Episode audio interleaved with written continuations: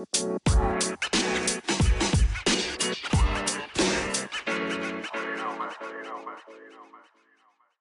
back to our podcast. Um, untuk episode ini kita nggak sama Mas Ijal karena Mas Ijal lagi berhalangan hadir. Jadi ada Mas Vena dari Kedai Segunda. Halo Mas Vena, piye kabare? Ape. nah ini ada Raifa yang lagi agak huru hara nganu apa? Huru hara mau UTS semangat UTS-nya ya. Uh, gimana ya sebenarnya UTS-nya tuh ini karena sama si itu. eh, kode lu, kode lu anjir. Info okay. Sarah Harderson. Hey. Iya, iya. Oke. Okay. Um, kita mulai dari emang Jorge Vilda kok bisa sih masih laku? Padahal iya, um, aneh kasusnya dia banyak. Kasusnya di timnas Spanyol tuh banyak. Kong kali kong sama mantan mantan presidennya terus habis itu um, bikin pemain apa apa um, workloadnya tuh nggak nggak teratur. Hmm. ya pokoknya sampai ya pokoknya nggak produktif lah anak-anak timnas Spanyol di di bawah dia. Kenapa mereka juara dunia? Karena kualitas individualnya gitu loh itu bukti kalau um, bakat-bakat Spanyol tuh memang bagus-bagus. Makanya jangan heran kalau Spanyol juara dunia gitu.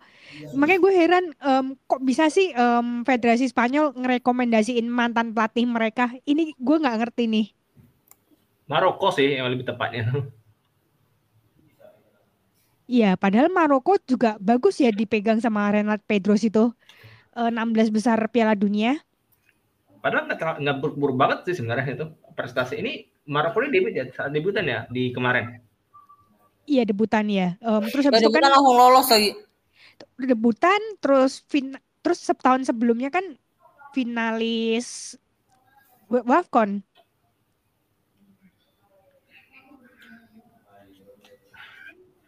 Saya gue agak heran aja. Nggak tahu kenapa sih, cuman aku tuh mikir kayak ini tuh satu penurunan yang cukup telak sih. Iya, itu telak banget sih dari mantan pelatih juara Liga Champion ke problematik. ya agak heran sih.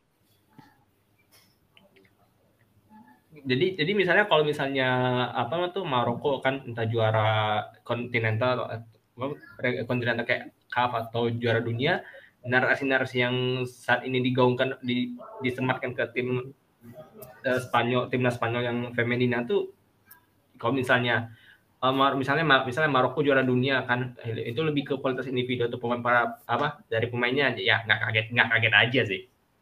Iya betul. Um, capek capek lahir batin aja masih bisa ngalahin Swedia nih Spanyol. Tapi kalau itu juga emang rungkat sih. Apanya Sweden iya, Sweden. Tapi kita tahu um, timnas um, Skandinavia itu majority emang kayak gitu sih.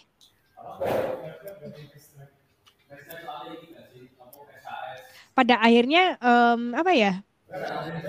Penyesuaiannya agak sulit gitu loh. Entah, karena kan pasti banyak pemain terbaik mereka bakalan main di luar Swedia kan pastinya. Nanti kalau misal sepak bola perempuan tambah berkembang pesat ya paling present persentase pemain yang main di liga lokal tuh dikit.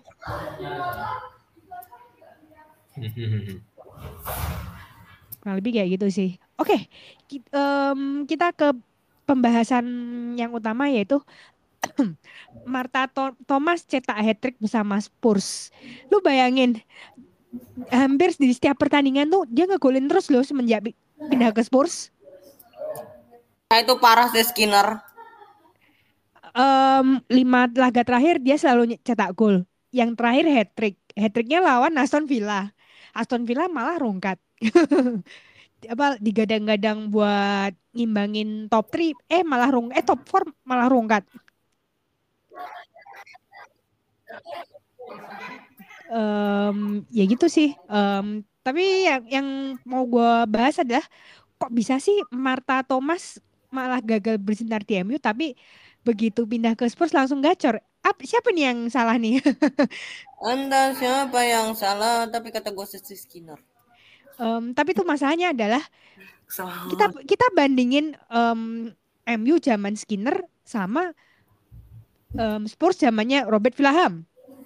Um, Skinner bahkan golnya Marta Thomas sekarang tuh ya sama aja kayak golnya dia selama dua musim di MU.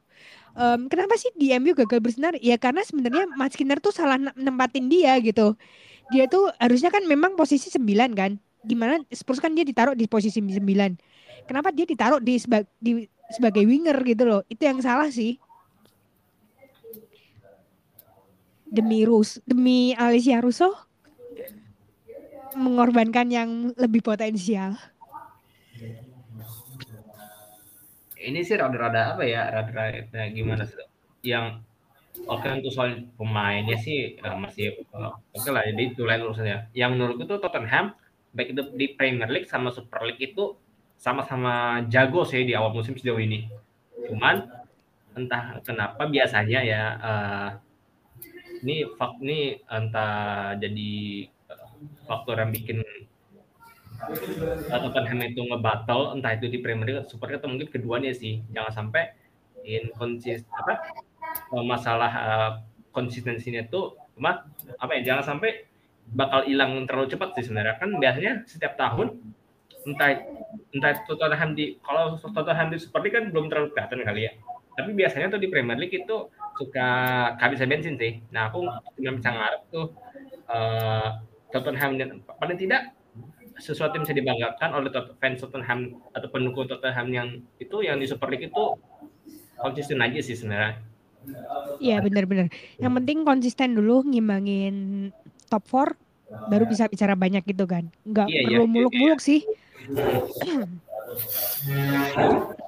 dulu dulu MU awalnya juga kayak gitu sih.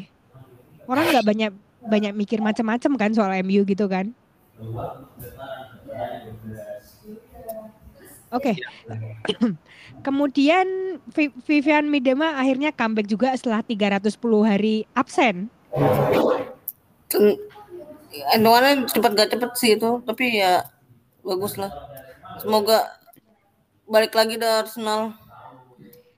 Iya, tapi tapi yang gua, tapi yang gue heran adalah Midema malah dipanggil ke timnas Belanda ya.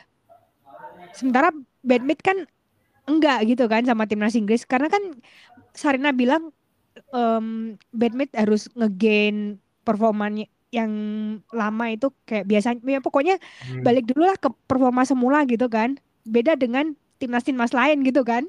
Uh. yang kita lihat yang kita lihat tuh kan kayak kayak kayak Simon pas, pas Piala Dunia kemarin.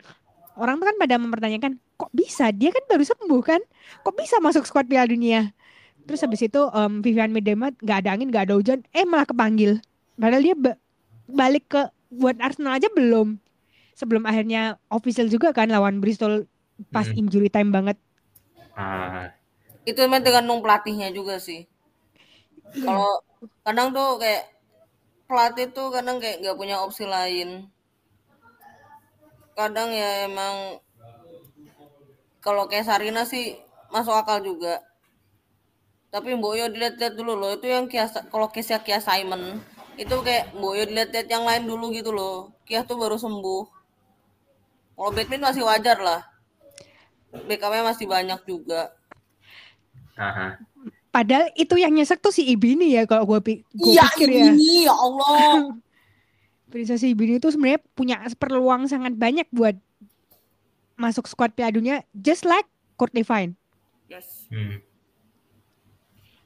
Nah, yang menjadi ini mungkin yang agak disusahkan oleh pendukung apa supporter Arsenal tuh kenapa uh, Middleman itu baliknya setelah Arsenal dipermak Paris FC di ronde pertama USL musim ini sih. Iya itu bener-bener parah banget sih. Permak. Kalah penalti. Parah sih emang si Sberger tuh ah. Ya gimana ya? um, Sabrina D'Angelo juga perlu waktu karena kan dia kan nggak gampang dong gantiin Sinsberger itu.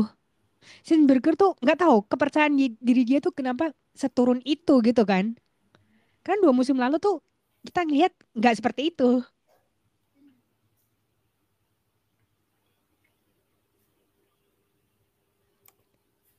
Dan apa tuh mungkin uh, di luar dari ngebatal di akhir-akhir itu mungkin Arsenal sebenarnya di waktu normal entah sama extra time masih bisa ngimbangin ngimbangin ini sih Paris FC kan hanya saja yang jadi hanya saja Arsenal miss missnya itu di keberuntungan doang sih uh, di tos-tosan atau atau penalti gitu iya itu bener-bener sih penaltinya itu um, sama timing untuk kualifikasi itu sangat mepet ya kalau kalian notice ya hmm. WBC Oh, Cup kelar 20 Agustus. Tapi kayaknya udah pada pulang duluan. Ada beberapa kan? Iya. Ya, ya paling kan um, kayak case yang terbanyak terburuk kan paling Alba Redondo kan? Yes. Hmm. Redondo main oh di mana mana aku lupa. Di Levante. Levante oh, kan iya. kan ikut ikut round satu. Ikut round satu benar. Worst case Redondo. Iya. Yang worst case justru Redondo bukan yang dari Arsenal atau Juventus atau Eintracht gitu kan. Hmm. Eintracht malah kan lebih ini lagi kan udah pulang dari awal Agustus. Iya. Iya. Iya ini pelatihnya juga oncom sih. Ini nanti dibahas pas ngomongin Nunus. Oke. Iya ini sebelum itu. Oke. Okay. Apa namanya tuh dan terus apa uh, di, di sisi di sisi lain itu taktik monotonnya Skinner itu justru menjadi dimanfaatkan dengan baik sih oleh tetangganya Persepsi Paris Saint Germain. Iya betul, ya. betul. Bikin Chelsea jadi apa? Bikin Chelsea ngegendong eh, nge, istilahnya kayak ngegendong Inggris untuk kesekian kalinya sih. Chelsea ya, sih. Sampai um, apa? Bu Emma itu ya, dia tuh sampai bilang proses gue tuh nggak segi nggak segampang itu gitu kan. Dia tuh kayak sampai curhat gitu loh Bu Emma itu kemarin pas ditanya soal komentarnya Skinner? Aku jadi inget itu yang di Twitter. Kenapa? Yang ini loh apa sih? Tahu kan yang dari Dazon, yang dokumenter Chelsea. Iya.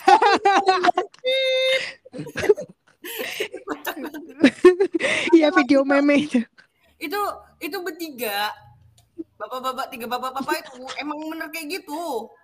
Ngomong ar, tapi kalau ngelihat Gareth Taylor tuh udah agak mendingan nggak sih? Karena kan dia kehilangannya cuma satu, masuk juga satu. Jadi tuh impas gitu loh. Punya banyak. Masih ada banyak backup, santuy. iya, betul. Tapi kemarin um, bagusnya yang di waktu City menang dari Leicester tuh Leicester udah mulai bisa ngimbangin City ya.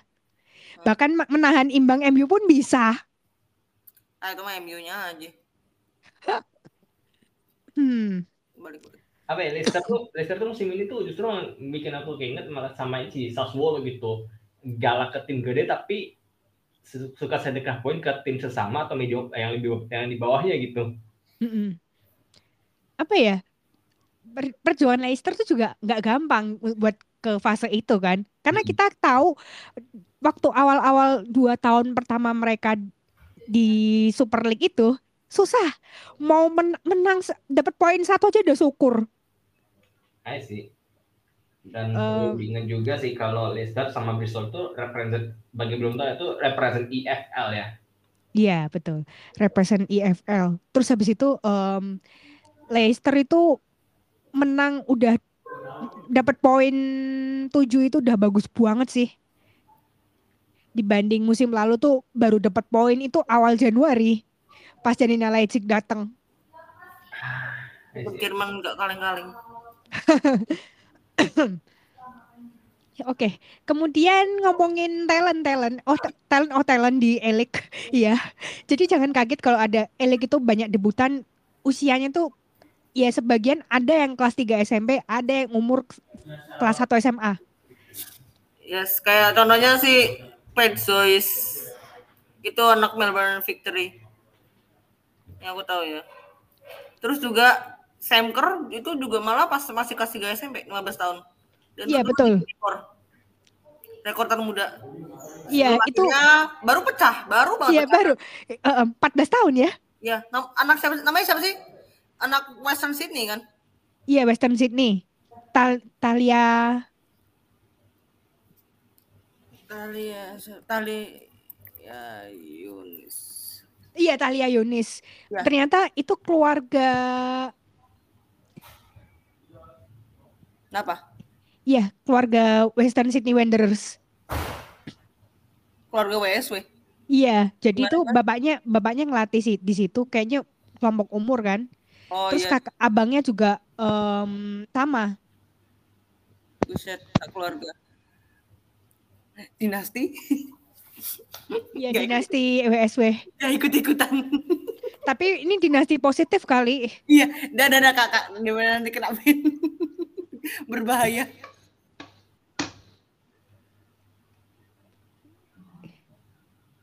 Um, well, well, well. Kemudian Riley Foster juga jos banget sih. Yes. Baru dua pertandingan, terus habis itu kemarin kan yang minggu pertama kan kalah kan? Iya, emang apa saja itu kemarin? Rebound. Iya, apa tipis banget. Tipis. Nah, itu mah emang Melpsnya juga ah, itu mah. Nah. Terus habis itu bagus um, Match 2. Clean sheet. Yes.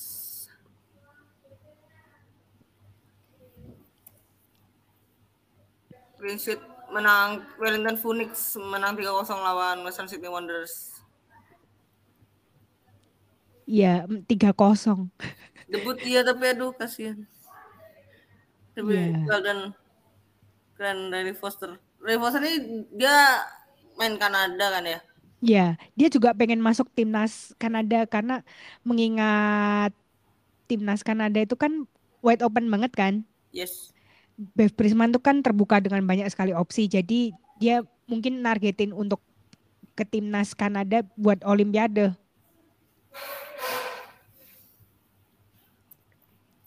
Jadi yang belum tahu Riley Foster, um, Riley Foster tuh pernah ngalamin kecelakaan yang bener-bener apa ada tujuh patah apa patahan tuh di leher dia tuh. Serem banget itu, hampir near death sih. Iya itu hampir hampir bikin dia kehilangan nyawanya, tapi dia bounce back.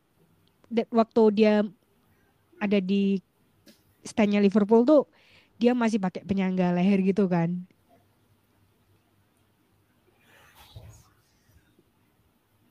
emang apa jahitan atau patahan di leher tuh cukup bukan cukup ya sangat sangat mengerikan sih bahkan itu fatal kalau apa bisa apa satu nyawa bisa hilang kalau misalnya salah penganan, penganan sih. Iya, waktu itu kan sabuk pengamannya juga tidak berfungsi. Jadi itu um, Riley itu sebelum ke Wellington itu ya, dia itu udah trial dua kali kan. Mm-mm. Nah di Celtic itu Celtic nggak mau ambil resiko kan karena ternyata dia salah diagnosa kan, alasannya cedera kan. Mm. Terus terus habis itu dia trial di Blackburn. Uh-uh. Nah pas dia lagi trial di Blackburn itu ada tawaran dari Wellington. Oh, Wellington nice. mau Wellington tuh mau ngesain dia kan. Ya udah tanpa pikir panjang dia langsung ambil gitu kan walaupun jauh gitu kan down under gitu apa apa down under itu kipernya Melpsia juga down under si Lisan Pro eh Malaysia Barberi ke mana sih aduh udah tua gak sih? Iya udah tua tapi tua-tua gacor. Iya weh. Gendong juga itu. Iya itu gendong we, apa Melpsi iya. Um, Oke, sekarang kita um, ngomongin soal Sio Kenusken. Nah, kemarin Sio Kenusken tuh hampir bikin hat-trick saat Chelsea ngalahin Brighton 4-2. Um, pada awalnya tuh Chelsea tuh ketinggalan dulu dari lewat golnya Paulin Bremer. Hmm. Baru disamakan sama si Nusken, Nusken langsung bikin dua gol. Dia hampir bikin hat-trick, eh ternyata itu open goal. On goal main Brighton. Iya si Bergspan, Kuro Bergspan. Iya Bergspan. Kemudian um, golnya Brighton lagi tuh si Elizabeth Terlan. Terlan juga lagi bagus sih sebenarnya. Hmm, I see, I see. Oh ya, banten pemain Brighton yang Pak siapa nama Pak apa itu di Hard ya sekarang? Apa? Mantan apa? Ada satu pemain Korea nama apa? Ligamen. Bak itu. Ligamen. Enggak, bukan Mark, Li, ligamen. Mandy Hart ya? Pak apa namanya itu? Lupa aku namanya. Ligamen, Bang. Oh, oh ya ligamen, iya iya. Oh ligamen. Eh pindah ke mana sih? Masih kok. Masih, tapi belum pernah belum kelihatan dia main. Uh. Terus yang di Harvey. kemarin masuk squad gak tapi? Kemarin kayaknya masuk sih, gue nggak terlalu ngelihat benchnya. Ah. Dia malah baru extend sih Gemin ini. Iya. Yeah. Terus yang di Heart of Middleton yang Scotland ini siapa tuh? Scotland itu Chinese kayaknya. Oh Chinese. Gue lupa, lupa inget sih kalau yang SWPL.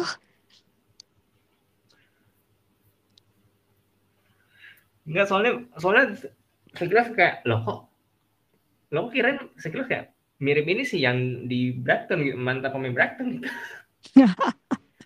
Oke. okay.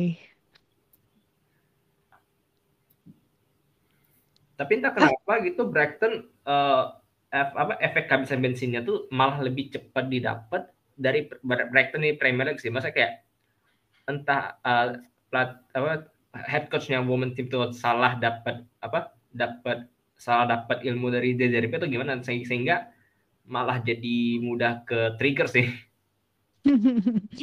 um, enggak pelatihnya Brighton ya.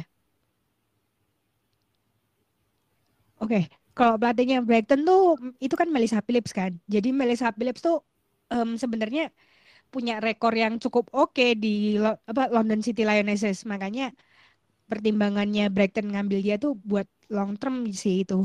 Hmm. Oh semacam apa ya? Oh ya aku baru ingat tuh Melissa Melissa Phillips itu X-nya ini sih LCL.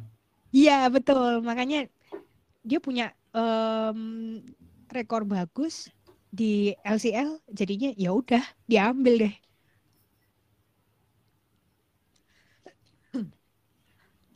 Oke, okay, ini mungkin dengan sentuhan sedikit sentuhan Italiano ala De Zerbi yang diserap sedikit ke Melisa tuh mungkin emang butuh waktu juga sih sebenarnya bagi Iya, mungkin. Paling tidak untuk stay di Super League dulu lah. Iya, mungkin stay di Super League dulu. Tapi kalau melihat belanjaan mereka tuh gila sih. Hmm.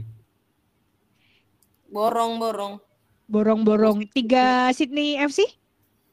Dah lah. Nangis aku aja. Nangis aku. Udah mana kaptennya ACL, aduh. Baru satu mas sudah kelihatan itu. Um, ya, saking banyaknya belanjaannya Brighton tuh gue sampai nggak inget sih. Tapi um, jo, si Jorelin juga dari klub Brasil tuh juga transfer apa transfer fee loh. Ah iya iya iya. Cara Bali itu. Eh Karabali bukan sih namanya? Gue lupa. Nggak tahu sih. Cuman Iya Jorelin. Oke oke. Cuman kenapa aku bilang stay di Super League karena emang mengingat mengingat coefficient coefficient WSL yang rada-rada anyep sih. Coefficient WSL ah sudahlah lupain. Itu kayak kedak kelompok kayak semuanya beban nih. Digendong emang guys. kalau misalnya video kita tuh kayak lu semua beban iya ini emang beban apalagi omongannya Matt Skinner nah itu juga katanya sangat arogan Dalam kayak kita juga udah bahas di episode sebelumnya gak sih iya kayak um, dia kayak mengecilkan tim-tim yang lolos ke fase grup itu kan uh. yang terutama yang dari jalur Champions Pad itu loh bang iya oh Kayak SK Brand tuh apa? Jalur apa? Champions Pet. Nah kan? Brand tuh nggak bisa diremehin. Brand Sam Bolton. Sam Bolton tuh malah lebih sering daripada MU. oh, udah dua kali. Iya. Itu kalau udah terkena dikit itu sering merujak Skinner. Aku sih, kalau aku sih nggak apa-apa deh, aku sih nggak apa-apa ya. Um, pelatihnya Machi Jelvian sekarang gue Kuroda di rekrut MU untuk uh, women's team gak apa-apa dah. Iya, tapi kalau pemain Jepang di MU cocok sih. Miyazawa sebenarnya juga bisa mengubah permainan MU. Cuman tengahnya itu loh Pak Bu. Tergantung ini, takutnya ntar kayak si siapa tuh yang pindah ke Spurs Mata Thomas ya? Iya. Out of position. Marta Thomas itu sampai ngese apa nyindir secara tidak langsung. Matt Skinner itu lagi stres kali ya. Udah disindir balik sama Emma Hayes meskipun tidak benar-benar tidak langsung tapi itu kayak jawabannya tuh eh uh, gitu kan. Itu dia sadar gak sih? Terus ab, terus habis itu disindir Marta Thomas secara tidak langsung sama pelatihnya yang sekarang Robert Vilaham oh iya sih iya sih ah. cuman cuman aku tuh lebih Rido lebih Rido Marquinhos ngelatih timnas Maroko sih daripada Jorge Vilda asli. Iya, iya sama. iya sih. Sama. Mending Mas Skinner ngembangin sepak bola perempuan di tempat-tempat yang kayak di Afrika gitu kan. Afrika tuh butuh pelatih bagus-bagus atau di Arab gitu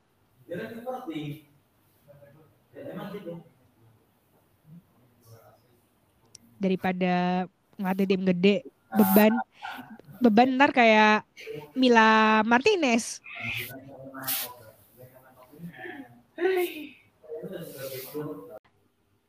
Oke, okay, um, kita ngomongin dikit um, balik lagi soal Eropa. Jadi Wolfsburg lawan Hoffenheim kemarin tuh imbang, tapi itu gila sih. Match ini tuh mes banget.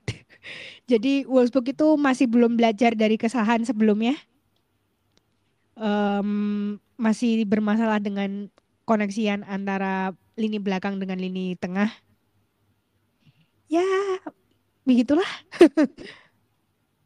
baru up, baru di up, baru approach-nya tuh pas 20 menit terakhir. Lagi-lagi yang menyelamatkan dari kekalahan adalah Alex Pop. Entah kenapa. timnas Jerman mm -hmm. yeah. maupun Wolfsburg. Apa Alex Pop? Apa ya ini Wolfsburg ini entah ya efek dari kesikat Paris FC ini malah jadi malah jadi ini sih. Malah ketul, entah kecanduan apa keterusan yang menjadi entah saya nggak ngerti sih. Padahal Wolfsburg ini kalau di Frauen Bundesliga itu salah satu tim yang diperhitungkan sih sebenarnya. Untuk untuk sama Bayern Munich sih. Tapi malah oh. malah suka ngasih kejutan yang membuat bikin orang bertanya-tanya sih. Apalagi pertandingan lawan Hoffenheim itu sebenarnya uh, sisi kedua tim sih sebenarnya udah bisa ini sih balancing sih. Cuman yang yeah. yang menjadi masalah terbesar itu entah bergantung ke satu pemain tertentu untuk waktu tertentu sih sebenarnya. Di, itu di sisi box ya kalau Hoffenheim nggak tahu sih. Kalau Hoffenheim itu pemain kunciannya udah mulai main full sih cuman kurang Melissa Kosler aja sih. Yang paling penting tuh kan um, kembalinya Paulina Krumbigel hmm. sama Mara Albert lagi bagus-bagusnya juga gitu. Padahal ini tahun musim pertama dia starting bener-bener lebih sering gitu loh. Ah, iya iya iya. Lebih begitu. Jadi, oh ya, um, Rico Weki lagi-lagi um, bikin kejutan. Kali ini um, dia menyelamatkan WSM dari kekalahan atas Liverpool apa ya West Ham Liverpool itu emang benar-benar ini sih panggung panggung Nadeshiko sih. Cuma mungkin gue entah mungkin kontribusinya Ueki ini benar-benar menyelamatkan The Hammer sih. Bener. Um, kemarin yang pas lawan Brighton juga begitu. Hmm. apa um, dia in, terlibat dari pas gol pertamanya WSM yang dicetak sama Christy Smith dia juga nyetak gol yang pas 2-0 itu. Ah, iya iya iya iya. She's real deal, man.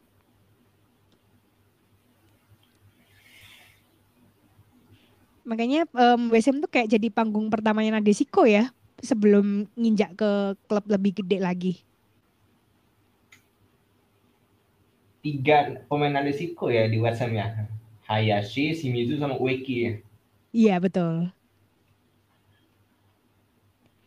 Oke, kemudian Irene Guerrero akhirnya debut juga setelah ditunggu-tunggu.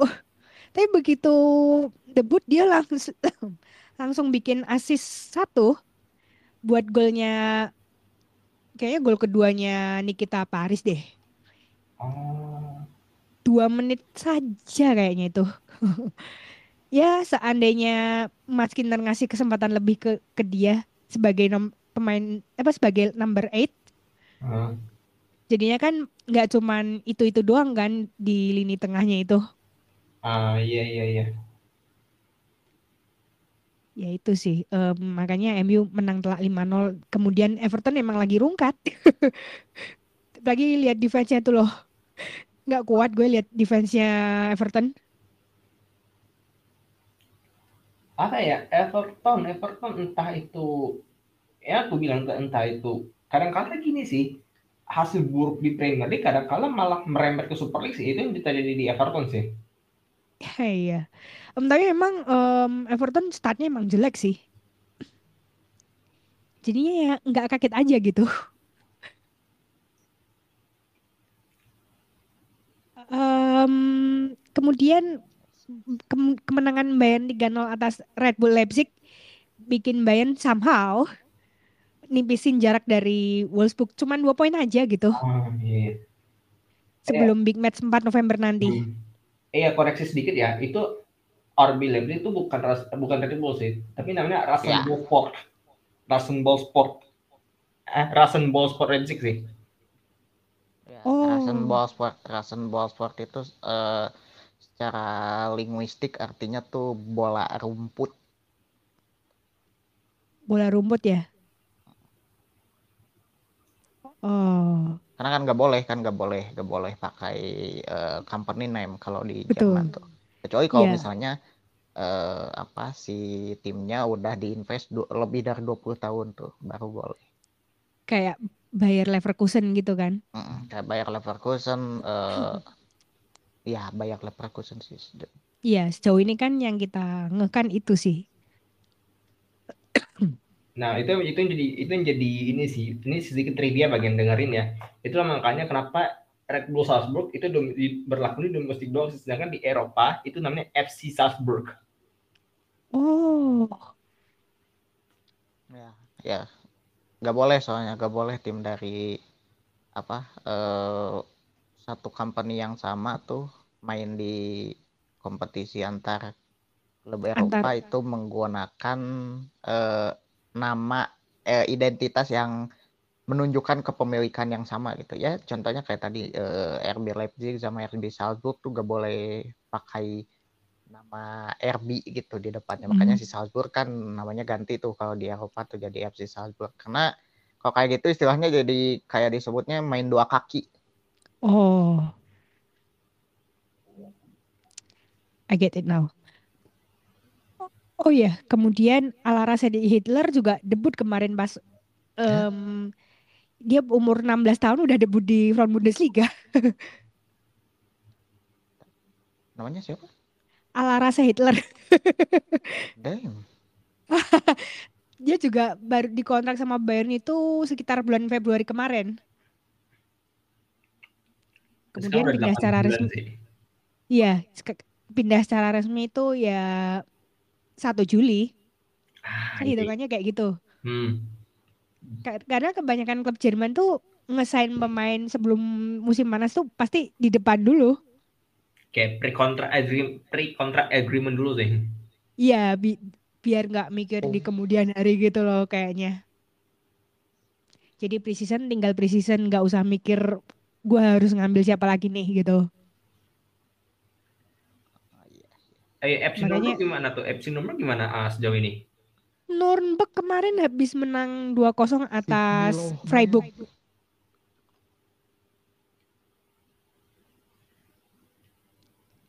Jadi kemarin kemenangan pertamanya Nuremberg sih.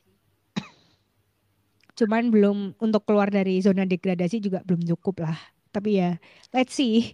Karena um, fans Nuremberg itu gila sih. Iya sih emang rada-rada hektik juga soalnya kan setauku tuh Nuremberg tuh satu step sama baik satu step sama Munich kan? Bavaria gitu oh, kan? iya. Iya. Betul banget. Um, kemudian Real Madrid tuh kenapa sih? Ya sih menang menang sih menang. Tapi yang terakhir pas lawan Levante itu kan kalah tipis kan? Hmm. cuman tuh um, semenjak Caroline Weir cedera itu waduh langsung kacau banget sih sistem lini dari lini tengah ke depan itu. ini kayaknya Alberto Torres nih uh, plan B-nya belum begitu matang sih.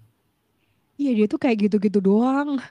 Cuman modal di carry Caroline Weir, ya sama kayak Man City pas zamannya Caroline Weir masih di situ. Caroline Weir tuh kayak avatar sih sebenarnya tuh pas orang-orang pas di tim yang dibela tuh butuh dia malah menghilang secara mendadak sih. Iya, sebenarnya tuh kayak Denmark an bareng Pernil Harder sih. Per eh Pernil Harder sih. Ya. Itu sekalinya dia absen atau kenapa-kenapa itu udah sih bahaya sih. Ini kalau kayak gitu terus sih bisa-bisa malah disalip Madrid CFF sih. Iya Madrid CFF number second soalnya. Tapi ngelihat Atleti juga menarik juga sih. Apakah akhirnya mereka bisa masuk eh balik lagi ke zona Eropa? Karena kan udah terakhir 2020 kan mereka di Eropa itu. Uh. Yes. Padahal transfernya juga nggak jelek-jelek amat. Tapi masih belum bisa tembus top 3 gitu ya. Top 3 kan apa tuh? Yang ketiganya biasanya sih antara Levante dan Atletik Atletico sih. Iya kurang lebih gitu sih. Atau eh, sama Real Sociedad, sama Real Sociedad belakangan ini. Iya kadang kadang-kadang Real Sociedad saya assalamualaikum. Waalaikumsalam. Waalaikumsalam. Oke, okay, um, sekarang kita ke NWSL Playoff. Jadi kemarin Gotham sama Courage. Iya, Courage. Eh, Courage kalah kan? Iya, kalah Dari... dan it, dan itu uh, itu adalah kemenangan playoff pertama dalam sejarah Gotham. Wow. Wow. Di musim terakhirnya Ali Krieger ya? Hmm, musim terakhir Ali Krieger. Terus dia um, savingnya juga ngeri sih si Ali Krieger. Ya benar-benar. Um, kemudian Angel City kalah dari OL Rain lagi-lagi. Ya uh, ini calculated loss sih karena uh, Rayon tuh salah satu tim yang paling sejauh ini paling konsisten ya uh, tim yang paling konsisten di NWSL hmm. mereka rutin lolos playoff sejauh ini mereka streak aktif terpanjang kedua di playoff NWSL tuh di bawah uh, Portland Thorns tentunya. Uh, jadi ya apa uh, expected sih si Ryan ini kalau misalnya bisa menang lawan Angel City. Ditambah kan Angel City baru lolos playoff juga. Jadi mm-hmm. uh, yang namanya playoff kan itu mentalitas ya. Yeah, it's different. Jadi jadi emang uh, apa ya nyali doang nggak cukup istilahnya gitu. Um, yeah. Ada beberapa advantage yang bah yang mana itu sebenarnya bisa jadi disadvantage gitu ya yeah Um, gue sejujurnya kaget sih um, San Diego Wave itu juara WSL musim reguler kan karena gue ya. ngelihat um, grafiknya SD Wave itu juga nggak terlalu bagus-bagus banget sebenarnya. Iya gak bagus banget cuma emang si Wave ini kebantu sama tim-tim lain yang uh, underperform juga. Kayak si Torrens tuh sempet turun tuh. Yang akhirnya dia kan gagal tuh gagal posisi satu. Padahal kemarin tuh dia tinggal tinggal harus mengamankan tiga poin lah di beberapa match terakhir tuh tapi pada akhirnya gagal. Um, terus juga dibarengi juga sama beberapa tim gede yang pada akhirnya drop gitu. Kayak uh, you name it lah Red Stars terus mm-hmm. Spirit juga yang pada akhirnya Spirit uh, gak lolos di di match terakhir tuh. Dan ya yang mana kan itu nikung lah istilahnya ketikung yeah. itu si ketikung. spirit tuh spirit ketikung. Terus juga gitu sih kenapa si wave ini akhirnya bisa juara shield gitu NWSL shield. Cukup mengagetkan jujur aja. Cuman yang orang mempertanyakan tuh bentuk tropinya sih shieldnya itu bentuk ya. Mak gue kalah. Ya uh, apa shield biasanya emang kayak gitu sih um, di MLS pun bentukannya kayak gitu kurang lebih kayak gitu. Jadi bulat udah udah bulat aja gitu. Karena emang simbolis aja sih trop yang kayak gitu um, apalagi kan ini NWSL gitu. Dan uh, yang mana kan jadinya Ibarat kayak piagam ya. Ya jadinya kayak tasteless gitu si trofi si trofi shield ini karena gak berpengaruh apa-apa gitu gak nggak ada efek apa-apa gitu kalau misalnya Piala NWSL kan itu lu mengukuhkan diri sebagai tim terbaik NWSL tuh. Nah, kalau Shield kan itu forward gitu. Karena kan si kompetisi Amerika kan base-nya playoff tuh. Hmm. Eh, cost-nya itu gak lebih dari sekedar trofi doang gitu. Nggak ada nggak ada kompensasi lain gitu kan.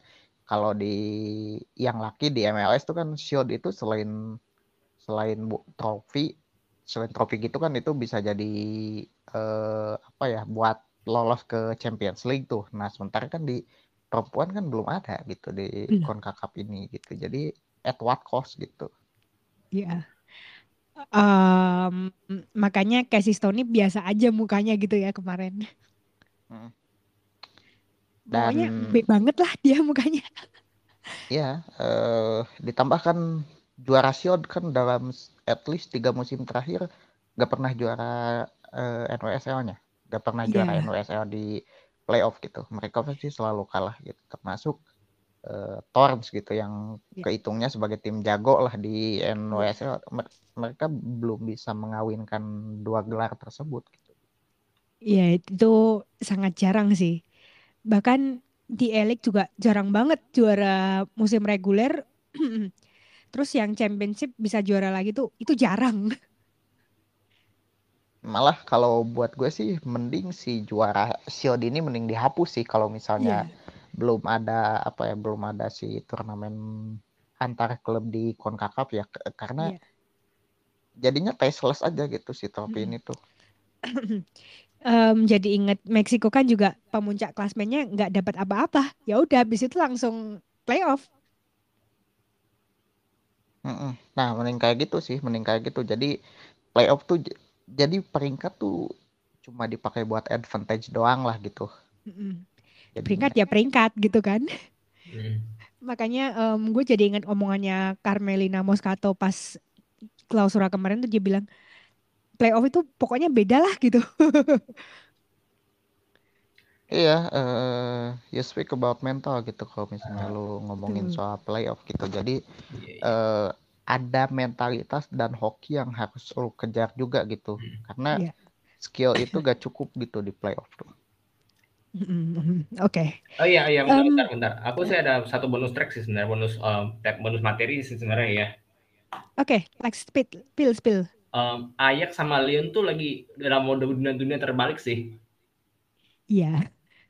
Betul. Di tim uh, feminin fe, femininnya jago, tim mensnya malah anyep sih um, apa ya? Ajax itu kebantu Romelu masih di situ juga sih.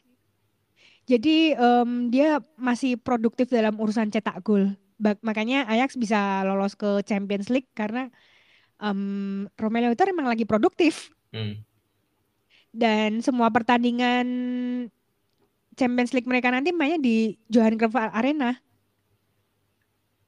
Padahal padahal Padahal musim lalu tuh Ajax Frowen Frowen itu dikucilin sih, mas bahkan sampai enggak di enggak apa enggak dirayakan cuman karena matchnya tuh busuk gitu.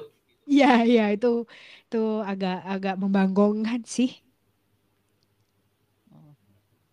Bahkan uh, ini cuma enggak ini enggak cuma ini sih ini enggak cuma ini sih mah ke bawahnya yang busuknya itu sampai di sekarang sih. Kalau kita lihat di Eredivisie ya bagi yang uh, dengerin juga tuh Ajax tuh cuman unggul cuman satu tingkat satu peringkat di kan Utrecht. Utrecht 16 17 Ajax 18 Volendam. Sampai-sampai ada satu meme foto kalau salah tuh kayak Koci Coach Justin itu ngacung jadi tengah ke musimnya Ajax sih lol nah Lyon itu I see, I see. Lyon itu pertandingan terakhir lawan Clermont-Foot tuh belum pernah menang sih. Olympic Lyon ya bukan yang di Amerika sana ya, yang ini yang benar dari pusat itu. Itu kita kenapa itu berbanding terbalik juga sama yang di di, di, di, di satu Arkema sih. Sasa yang unggulan sih sebenarnya Lyon di di satu itu emang benar-benar unggulan sih. Selain duo Paris sih gitu ya. Cuman tak kenapa di musim ini entah semenjak semenjak ditinggal apa semenjak pergantian ke pengusaha Amerika Serikat tuh jadi kayak ibaratnya semua semua energi uh, jago itu malah keserap di fe, femini sih. Sedangkan uh, yang mensnya itu cuma nyisa yang busuk-busuknya doang sih. Hmm gimana ya? Udah beda asuhan sih. Beda lah kalau men's team sama woman kalau woman kan ya udahlah Bu Sonia mah nggak usah ditanya sih terus habis itu Oren juga memutusin permanen di Lyon. Jadi ya mereka siap gaspol lagi, lagi di level Eropa kan. Mm -hmm. Ya mungkin kalau secara pembagian grup kemarin mungkin Lyon terbilangnya ringan kan, tapi gimana ya? Semua tim juga pasti pengen ngalahin Lyon kali bos.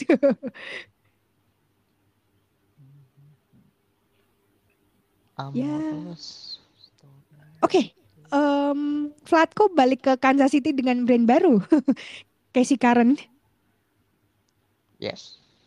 Tapi tapi um, bukan cuma sebagai pelatih ya, tapi sporting director ya. Gimana tuh bang? Sporting director juga loh itu. Ya jadi um, ya uh, Flatko balik ke Kansas, cuma emang bukan Kansas City ya karena Kansas City udah bungkus juga dari sejak tahun 2017 ya jadi eh, apa ya mungkin karena rekam jejak dia juga sih makanya si Platko ini ditunjuk juga sebagai sporting director. Jadi ya dia selain ngurusin soal hal-hal di lapangan ya dia juga bakal ngurusin hal-hal di luar lapangan juga terkait dengan si Casey Current ini um, gue jadi inget ngomongin soal ngerangkap sebagai sporting director itu gue jadi inget Rayada juga sih. Eva SPH itu sebelum dia akhirnya mundur sebagai pelatih itu dia juga jadi sporting director. hmm.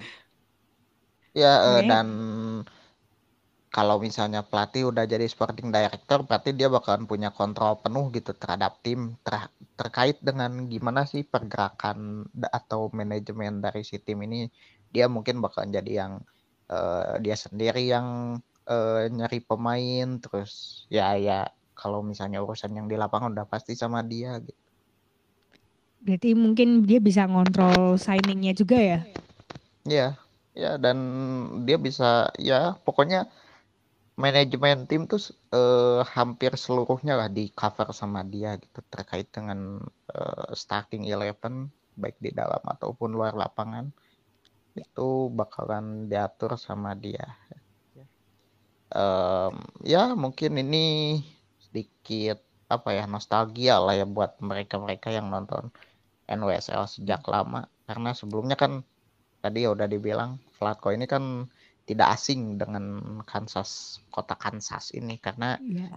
uh, sebelumnya dia pernah jadi pelatih FC Kansas City bahkan dia satu-satunya pelatih FC Kansas City uh, selama si Kansas City ini hidup gitu dari 2013 sampai 2017 itu pelatihnya cuma Platko doang gitu. Gue jadi inget masa emasnya Lauren Holiday sama Erika Timrak ya. Mm -mm. Itu gila sih itu dua orang tuh bener-bener gacor di masanya.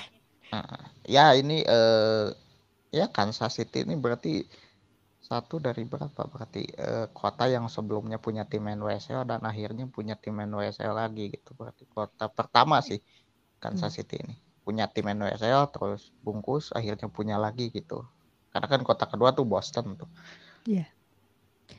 yang Stadi uh, stadionnya juga masuk, khusus. Uh, uh, udah masuk wishlist. Nah dan ini yang istimewanya karena si Casey Card ini stadionnya emang beneran uh, purpose-nya itu buat women's uh, soccer gitu buat buat si tim Kansas City ini gitu. Kan biasanya stadion tuh uh, makanya stadion kalau di Amerika aja biasanya tuh stadion yang dipakai tuh kalau nggak stadion tim laki-lakinya gitu karena mungkin ada brotherhood gitu dengan uh, yang tim laki-lakinya kayak contohnya Torrance atau Houston Dash gitu itu kan uh, pakai stadion tim laki-lakinya tuh eh Torrance uh, Portland Thorns, Houston Dash, terus Louisville, Racing Louisville yeah, sama uh, Orlando. Orange. Hah? Ya sama yang oh ya Pride sama Carolina, North Carolina College itu oh. stadion eh, pakai stadion tim laki-laki karena emang ada ikatan persaudaraan dengan tim laki-lakinya. Ada juga oh, mungkin iya. yang pakai tim yang pakai stadion tim laki-laki tapi emang nggak ada ikatan persaudaraan gitu kayak Oil Ryan gitu. Iya. Gitu. Itu kan cuma satu kota doang tuh sama si Soundersnya gitu. Dan ada juga kalau dulu tuh biasanya pakainya stadion latihan sih, stadion latihan tim laki-laki biasanya dipakainya karena kan secara kapasitas tuh gak terlalu gede ya dan ya hmm. dulu kan penonton NWSL belum se boom sekarang gitu. Yeah. Jadi pakainya tuh yang kapasitasnya lima ribu, enam ribu gitu. Ya dulu kan masih kayak lapangan kayak lapangan American football juga kan? Ya, ya malah malah pakainya lapangan ini lapangan tim uh, sepak bola tapi tim sepak bola kampus gitu kan. Mm-hmm. Uh, sepak bola kampus tuh kan tayar kesekian gitu di antara olahraga olahraga kampus nih dan yeah. markasnya tuh seringnya kapasitasnya nggak apa ya gak lebih dari sepuluh ribu gitu si tempat mm-hmm. duduknya tuh.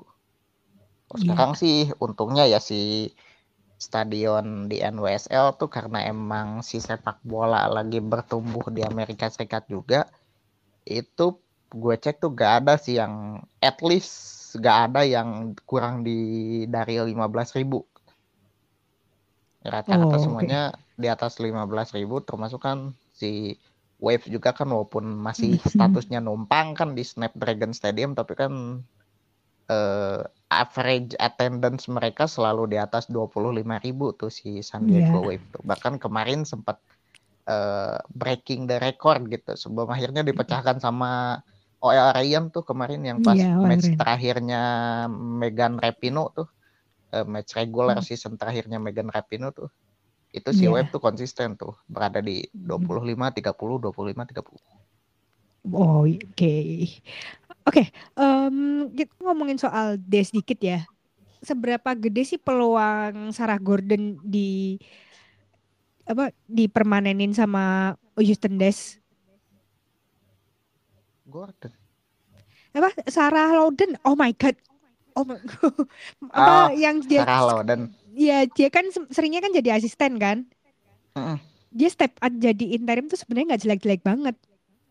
Ya, nggak jelek-jelek banget cuma ya emang uh, expected lah. Tapi emang ini cukup menjanjikan lah ya gitu. Tapi emang kalau misalnya Des mau nunggu, uh, buat gue sih Des mending nunggu Mark Parsons sih karena kan ini Mark Parsons ada berita mau dipecat nih gantiin sama Moscato sama si yeah. Washington Spirit tuh dan kalau dipecat si Mark Parsons ini bakalan jadi istilahnya kayak prospek panas gitu di NWSL. Iya, yeah, yeah, betul betul. Karena kan dia orang yang bukan orang yang asing di NWSL gitu kan. Hmm. Tapi gue kalau jujur ya, gue ng ngelihat tuh mungkin lebih lebih cocok Carmelina Moscato ngelatih Des kali. Bisa sih, bisa. Bisa sebenarnya eh, apa ya? Justru gue juga ngelihatnya seperti itu karena Moscato ini kan tidak asing lah ya dengan hal dengan sepak bola Mexico gitu. Yeah. kan sebelumnya melatih tiga dan di Des sendiri kan sekarang ada beberapa pemain yang statusnya itu sebagai pemain timnas Mexico gitu. Iya. Yeah bahkan kan Maria Sanchez juga ex-nya Tigres kan. Terus Olivieri kan ex-nya Rayadas hmm.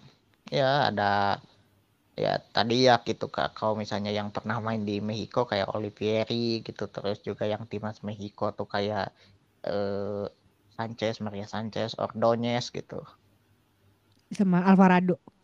Alvarado juga ya. Ya itu. Makanya gue lebih melihatnya Des sih. Mungkin walaupun banyak fans Des bilang Sarah Loudon mending permanenin dong. ya tapi mungkin hmm. mungkin lah ya mungkin Loudon bisa lebih lama lagi aja gitu jadi asisten gitu. Dia mungkin Kayaknya berpikirnya sih, seperti Berita Carlson.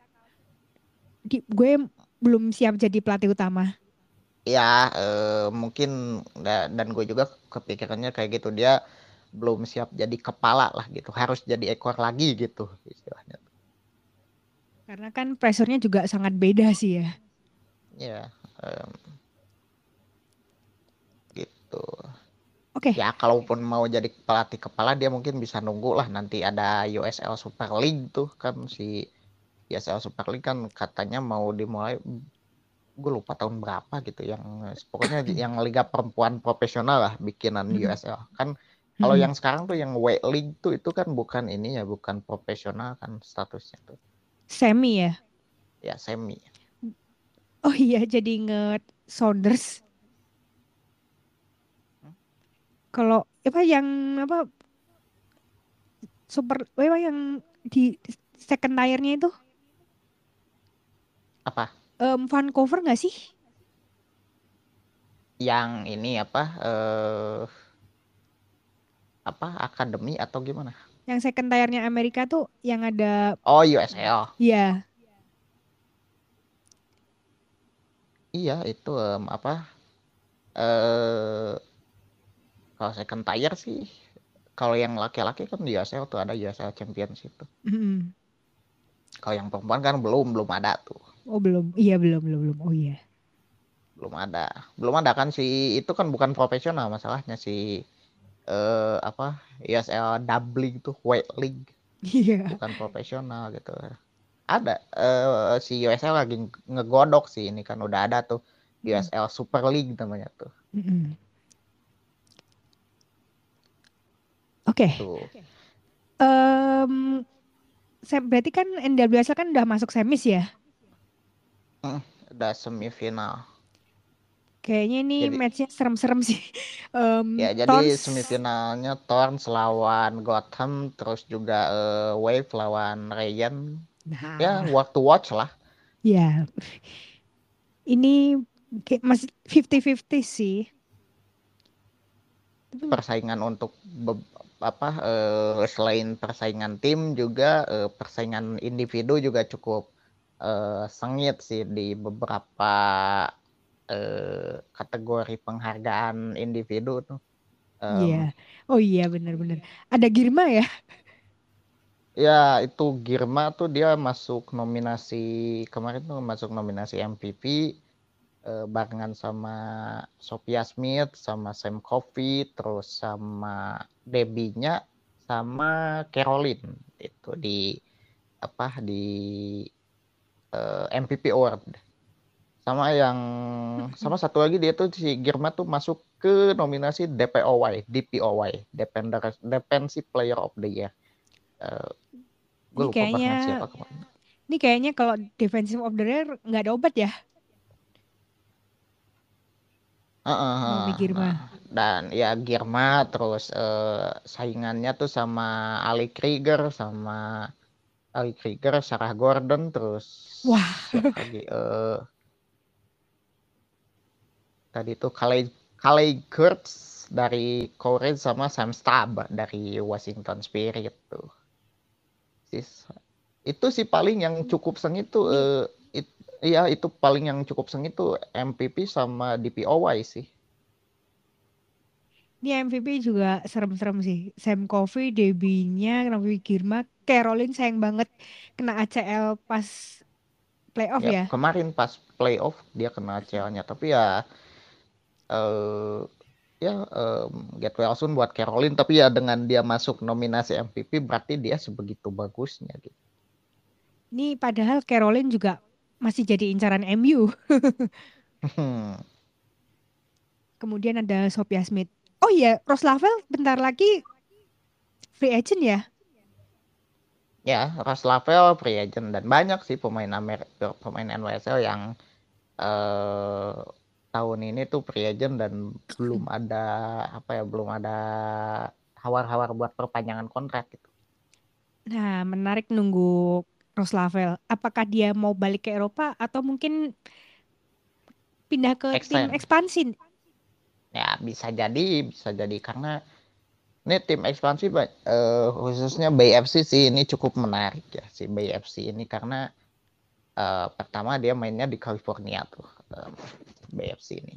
Terus juga yang invest uh, investasinya ya uh, digarap dengan serius lah oleh beberapa uh, legenda timnas juga.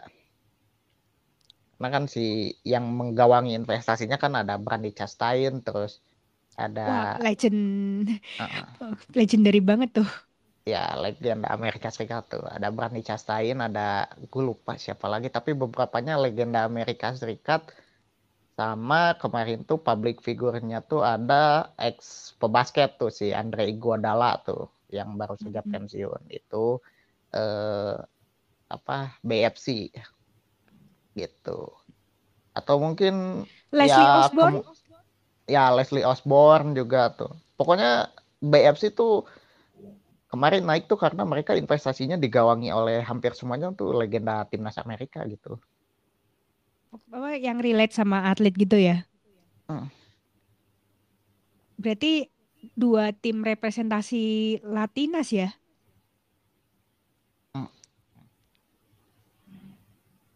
menarik ya berarti ada derby Latinas dong Ya mungkin California Derby lah ya sebutannya yeah. mungkin karena baru mereka berdua tuh yang isi California tuh um, dan juga uh, ini mungkin jadi tim pertama gitu yang satu negara bagian di, di NWSL kalau gak salah ya.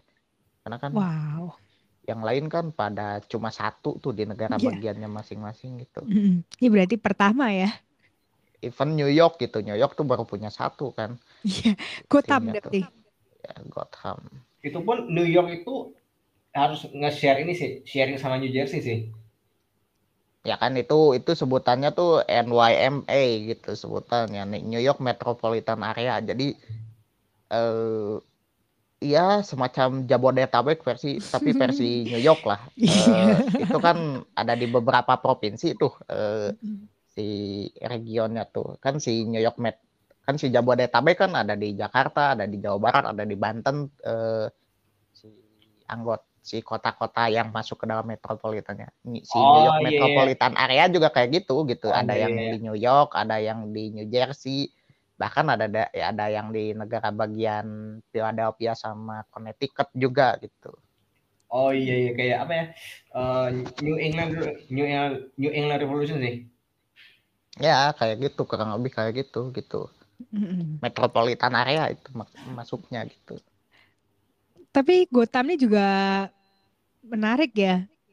Uh... ya uh, musim ini sejauh ini menarik karena sempat drop tapi yeah. pada akhirnya mereka lolos di detik-detik akhir tuh kemarin tuh setelah menang di pertandingan terakhir akhirnya mereka lolos di playoff juga menang lawan Courage yang uh, notabene-nya uh, higher seed gitu karena kan Gotham kan ke ke enam tuh posisinya sementara si Horace itu ketiga gitu posisinya.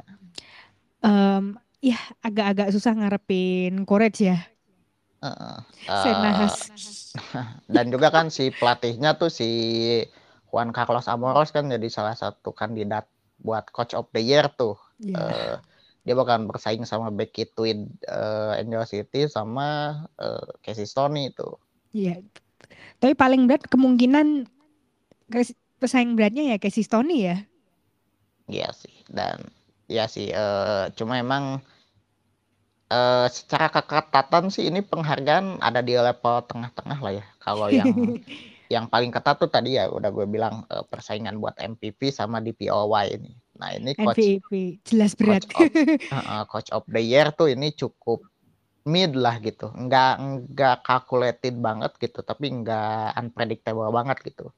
Jadi emang yeah. mid iya. gitu. Yang menurut gue calculated sih ini sih uh, rookie rookie of the year karena nah. nominasinya hmm. tuh Thompson, Alisa Thompson sama dua pemain lain. Uh, gue gak ingat lagi saking gue yakinnya uh, si Alisa Thompson bakalan menang.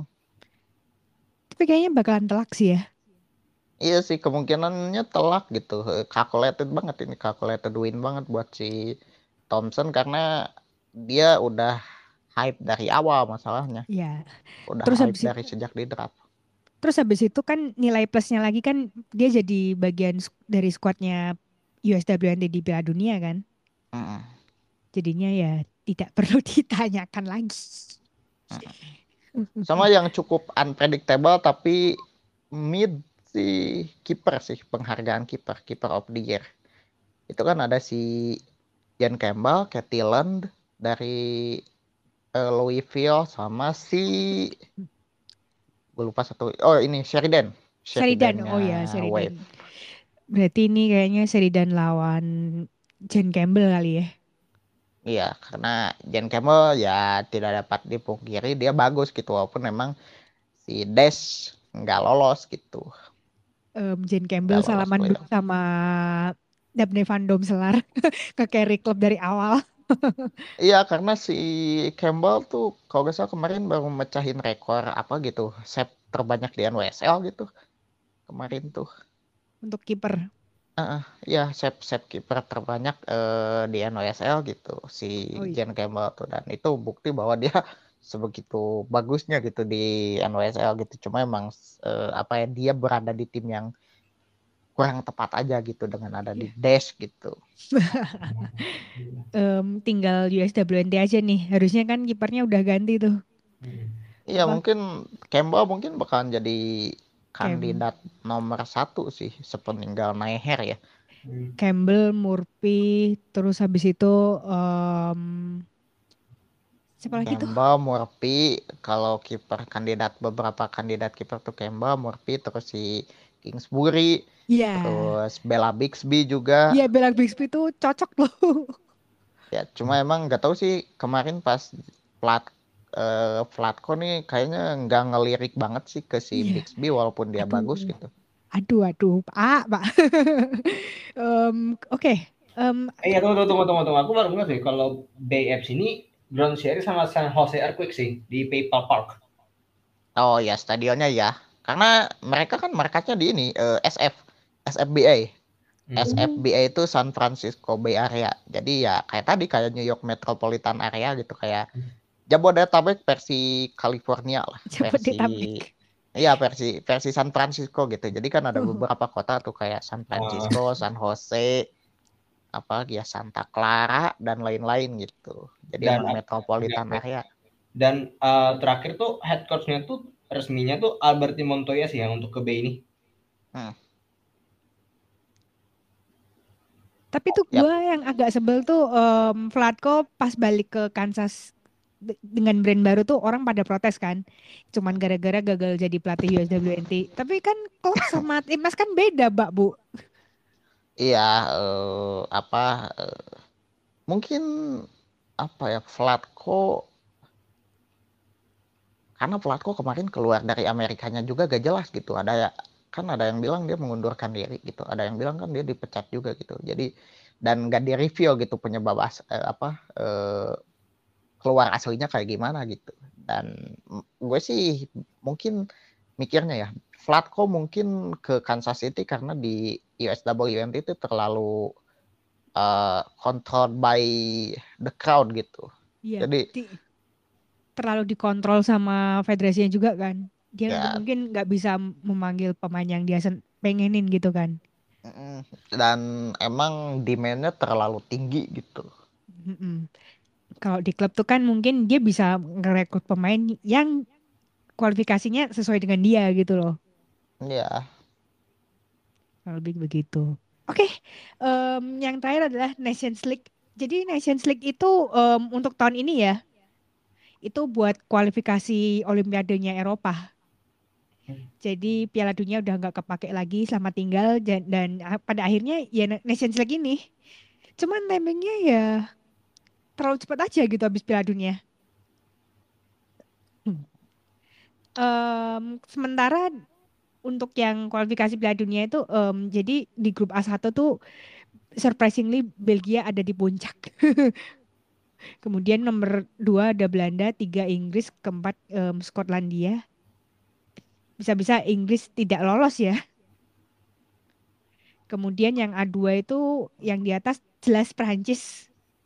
Kemudian yang kedua Portugal, yang ketiga Norwegia dan yang terakhir itu ada Austria. Kemudian untuk yang A3 itu um, Denmark ada di atas. Kemudian disusul Jerman, um, Islandia dan Wales. Kemudian A4 ini kalau menurut gue um, gimana ya? Agak serem sih. um, Spanyol ada di atas, kemudian Swedia, Italia baru Swiss. Jadi um, untuk minggu ini tuh um, ada Inggris lawan Belgia untuk hari Jumatnya, kemudian Belanda lawan Skotlandia. Um, Belanda ini berarti comebacknya Midema sih. Ya ya ya semua ya apa ya? Tak, mungkin uh, waktunya aja sih sebenarnya kan ya paling tidak kalau misalnya uh, apa itu Midema ternyata enggak se nggak sebagus dulu ya maklumin aja kan dia habis ini didera cedera yang cukup lama kali jadi kayak ya bisa aja sih balik ke performa sebelum kena AC, uh, eh, ACL cuman uh, nggak sebagus sebelum uh, cuman ya batas mungkin ada batasan baru sih mas maksudnya kayak uh, karena ada beberapa hal yang apa kalau misalnya dilakukan lagi secara apa malah jadi beresiko sih. Ya betul. Um, kemudian bisa nggak sih Belgia ngambil poin dari Inggris? Karena kan Inggris kan kemarin kalah dari Belanda kan. Tapi lama-lama itu um, skuadnya Sarina tuh mulai ketebak sih. Kalau yang ngikutin timnas Belanda mungkin tidak kaget sih dengan fenomena seperti ini. Kemudian nggak um, tahu kenapa mainnya kenapa yang A1 pada barengan sih. Kemudian iya. Kemudian Austria lawan Portugal um, hari Jumat juga itu. Um, tapi bedanya satu jam sih sama Norwegia lawan Prancis itu. Ahelah. Kemudian um, Jerman selalu main sore, nggak kenal hari. Jadi Jerman bakal menjamu Wales um, itu jam berapa itu? 22.45 berarti di sini. Oke. Okay. Kemudian, kemudian ada Islandia lawan Denmark yaitu hmm. derby Skandinavian. Uh, eh iya, apa lo tuh kan ini uh, preview National League kan apa udah kasih sedikit ya. Ini uh, sekaligus apa bonus track penutup gitu, bonus mm, bonus materi penutup itu apa lo tuh mumpung lagi anget-angetnya kan apa tuh konflik uh, Palestina Israel yang mulai mulai lagi tuh ada beberapa ada, ada beberapa persepak bola femina yang kalau nggak salah dan Nadim speak up nggak sih soal ini? Iya, yeah, speak up. Speak up sampai kena community notes tuh di Twitter. Iya, yeah, sampai kena community notes. Gue baru baru buka tadi tuh. Um, tapi dari timnas Denmark juga nggak ada teguran sih so far ya mungkin nggak tahu sih mungkin karena emang tahu aja gitu dan ya gitulah um, apa uh, masanya mungkin belum sebanyak yang laki-laki juga bisa betul, jadi betul. ataupun uh, apa uh, di atau timnya yang tidak terlalu ambil pusing selama yeah. gak berpengaruh buat uh, apa keharmonisan tim ya udah it's okay gitu. Iya, yeah, iya. Yeah. Uh, take it uh, or leave it gitu. Ya, so far sih um, timnas Denmark itu juga di, di, bisa dibilang tuh ya udah ayam-ayam aja gitu. ya. Tapi by the way ini Nations League tuh pertama ya? Atau musim bukan? pertama, betul. Musim pertama. Jadi oh. begitu. Oke. Okay. Um, empat itu berarti Italia lawan Spanyol. Jamnya sama juga kayak Jerman dan um, Wales ini. Kemudian Swedia lawan Swiss jam berarti jam setengah 12 malam. Tapi ya Swiss itu gimana ya? Um, gak ada istimewanya banget lah so far. Dari pas dibantai sama Spanyol pas Piala Dunia itu masih gitu-gitu doang. Nah, ini menarik juga sih sebenarnya apa Spanyol di bawah entrenador baru gimana nih? Um, so far sih ya sama aja sih. Selama squadnya juga masih backupnya masih bagus ya jalan aja tuh. Bahkan ngalahin Swedia kan. Mm-hmm. Tapi chaos banget sih itu yang pas lawan Swedia itu. Ah, iya iya. Tapi ini keren juga nih. Uh, baru musim pertama tapi udah di cover sama aplikasi uh, ini apa database statistik bola nih kayak Mob nih. Iya, iya. cover Nations League ya. Ini sementara ini di sisi lain si Gold Cup kualifikasinya aja. Bahkan uh, turnamen resminya aja nggak kecatat nih di Mob nih belum di cover sama Mob padahal lagi berlangsung juga nih. Iya, ini kalau Eropa sih gercep sih. Tapi kalau Fort Mob itu kalau liga ya masih sama. Jadi WSL terus habis itu ada Liga F sama Front Bundesliga. Kalau Elik juga ada ternyata. Ya ada E-League, E-League tuh bahkan E-League lebih lengkap dari Liga MX Femenil. Ini gue yang bikin sulit memperhatikan Liga MX Femenil adalah covering mereka kurang lengkap. Ya, gue itu agak kecewanya di coveringnya sih kok bisa kalah sama Elik yang isinya Liga bocil gitu kan? Liga ngantuk. Iya. Um, apa tuh kalau misalnya apa nungguin ini sih bagi yang penasaran sini nungguin FM 25 sih yang kat, entah katanya tuh women's women's football masuk sih. Iya, women's football masuk itu mulai 2025.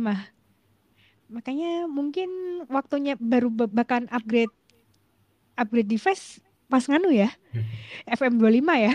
ya, sekarang puas-puasin aja lah dulu main IEFC tuh buat yang punya IEFC.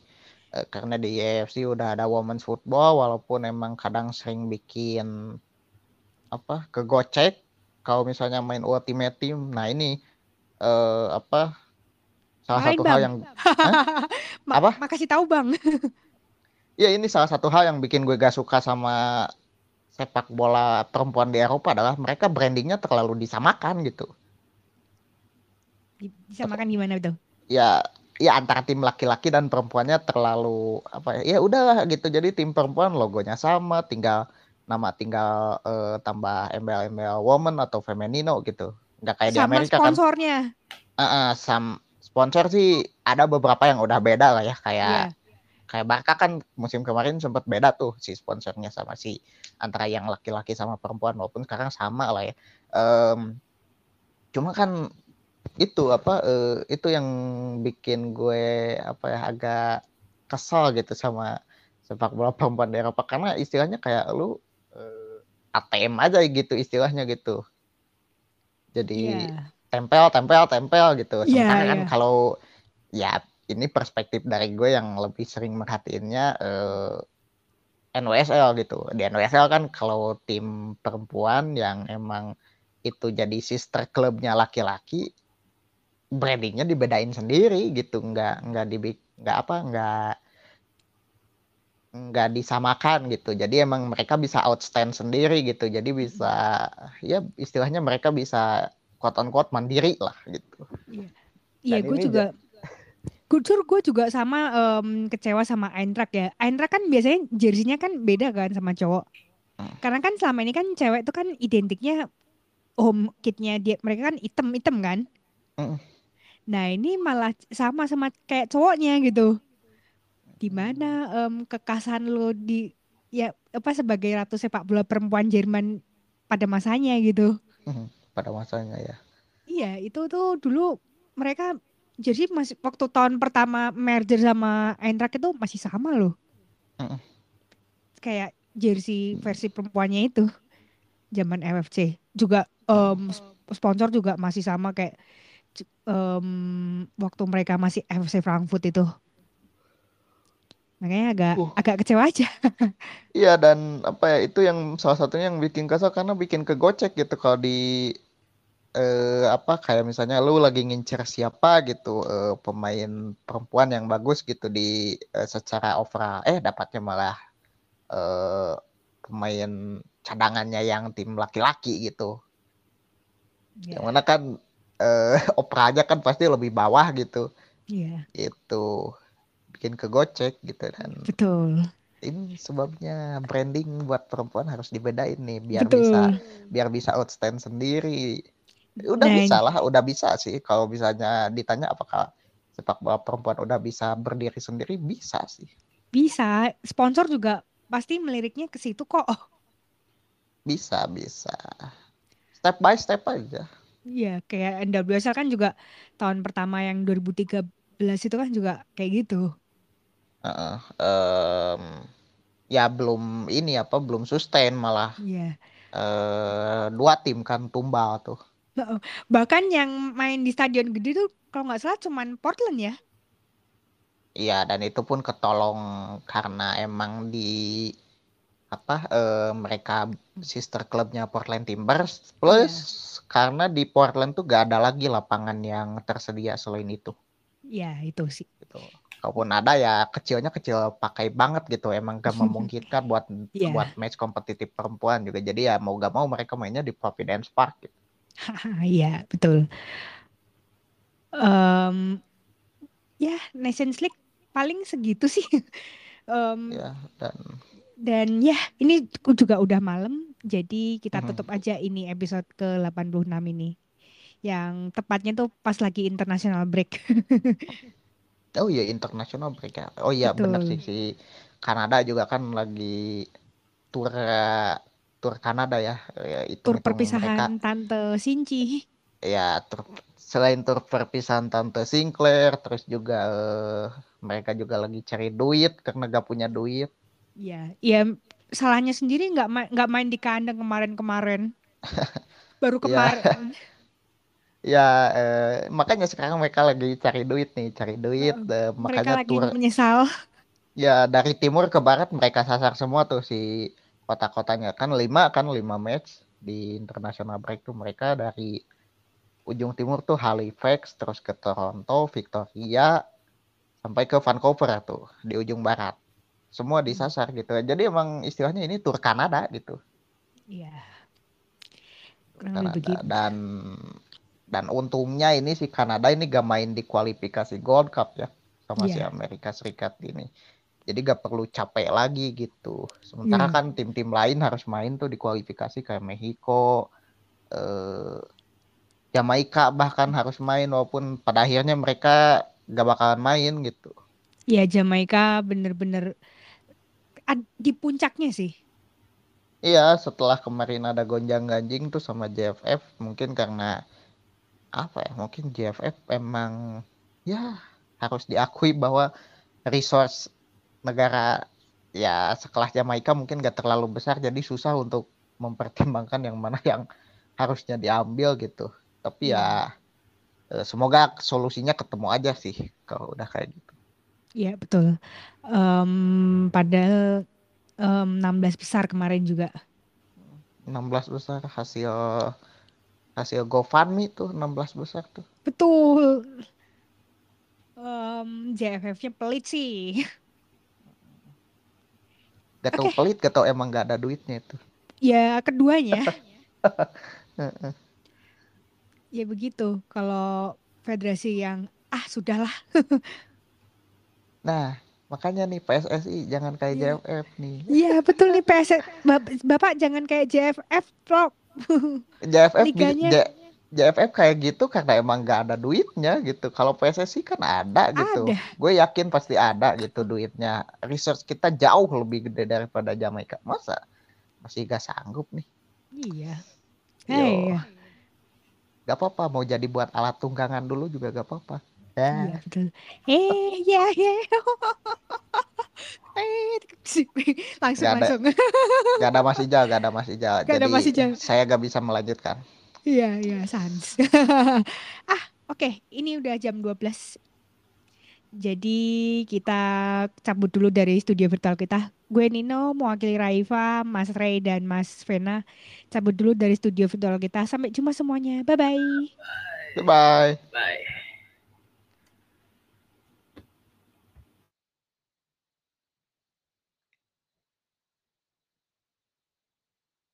Yo. Mantap. Kok gak keluar-keluar?